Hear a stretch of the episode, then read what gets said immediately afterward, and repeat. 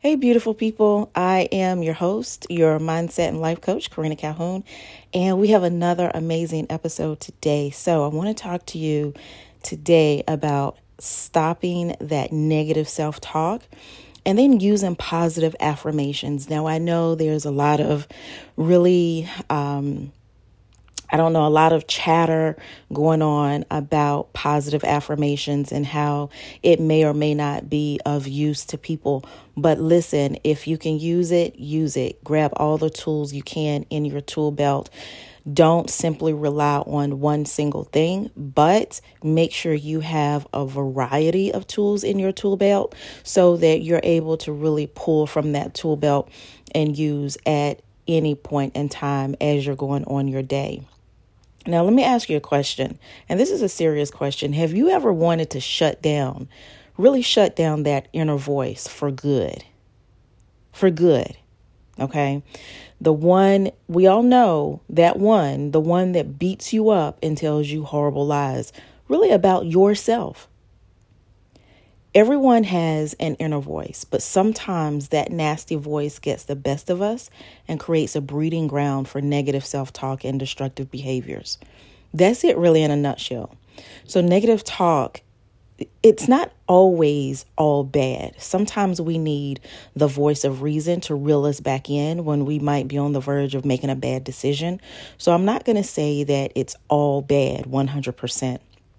We just need to be able to identify the good and the bad. Now, for instance, if you're about to, I don't know, maybe attempt to do something that compromises the safety of yourself or others, you might need that inner critic to, you know, jump up and remind you the risks that out, out really outweighs the reward. Okay. Uh, sometimes that negative self talk can actually be um, a, a protection mechanism. And I always talk to you about how fear is not always bad because it can actually be a good thing so that you you're able to get additional information Okay, maybe there's some gaps in the information that you have regarding something that you're about to do. Uh, sometimes it can be, you know, do you do you is this something that maybe you need to bring someone in assistance wise, you know, just things like that. So fear is not always that bad. The same way as with negative self talk. Sometimes, sometimes that's just a small caveat. Sometimes it's not always bad. But on the other hand, negative self talk. Now, listen, it it it comes in forms of an audible dialogue within yourself. And that makes you question the smallest decisions, things you know you're really capable of handling.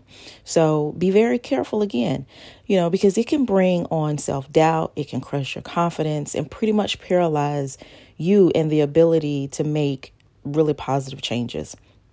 So, using positive affirmations is really one of uh, the best defenses against negative self talk. And yes, while some people find it useful to place sticky notes with encouraging phrases and quotes and things like that all over the house and workplace, that doesn't work for everyone.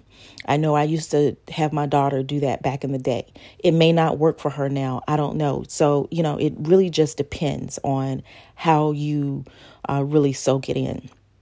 So even though the notes are carefully, I mean, I had them carefully placed, you know, we're just not sure that we see them all the time or that we're actually soaking it in.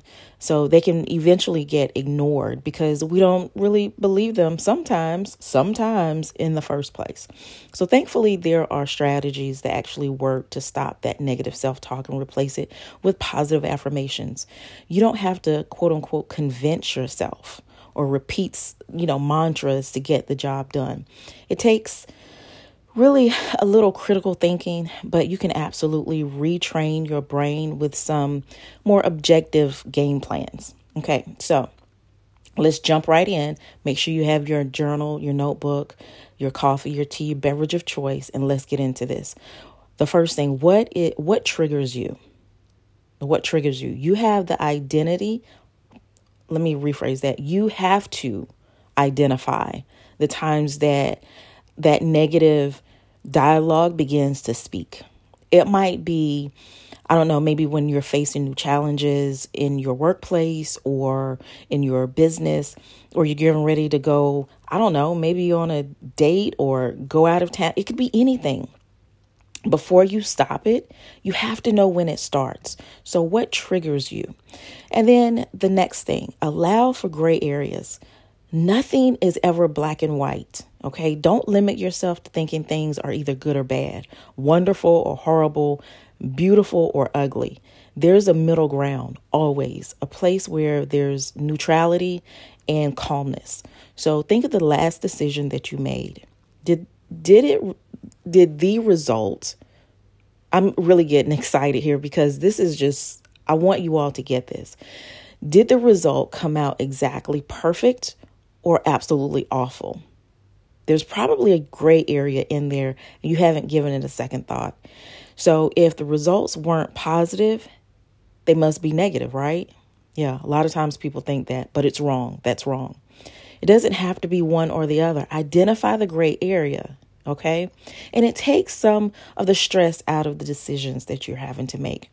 Then there's worst worst case scenario, and I talk about this a lot. You all know that when we talk negatively to ourselves, we're basically talking ourselves out of whatever we've planned or want to plan. So during this this time, really, we need to go ahead and play out the worst possible scenario in our head because the worst possible scenario rarely happens. So ask yourself, how will you handle that situation anyway? Then reframe and replace. The easiest way to break a bad habit is to replace it with something good. For instance, a smoker right might a smoker, I'm sorry, a smoker um, might replace cigarettes with a lollipop. Um, now you know what that trigger is for you. You realize that there's a gray area. You work through the worst case scenario. It's time to reframe and replace. So replace a negative thought with something positive. Okay. I'll never be good enough. Could be reframed by using something you are good at and a focal point for a positive affirmation like, I'm a very good listener and I'm really good at organizing things. So, using positive affirmations, listen, they don't have to be limited to quotes thoughtfully posted all over your house or in your business or whatever. There's a lot of ways to work in positive affirmations without really lifting a finger. You just have to train your mind to identify where to apply them. So when you get more comfortable noticing the triggers, to ne- really to, I would say, the negative self talk, arming yourself with positive affirmations becomes second nature. Okay, so I want to give you a couple of positive affirmations that you can incorporate easily. Embrace your flaws and imperfections. Everybody has them. Face your fears, take baby steps, and conquer fears that hold you back. Do what makes you happy. If you're happy doing it, you're probably good at it.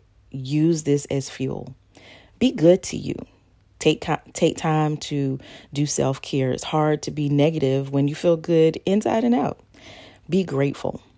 Negative self-talk doesn't have a place in a grateful mind. Surround yourself with positivity. Positive people really attract positive people.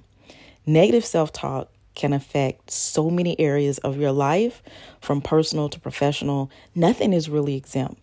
So, when we retrain our brains to choose positivity over the negative thought patterns, we create a more healthy and happy life. So, the best part of stopping negative self talk, listen, and using positive affirmations is that the power is really in your own hands. So, we're the only ones in control of our thoughts. So, hopefully, this has been beneficial to you. And let me know how it works out for you. I want your feedback. Talk soon. Bye.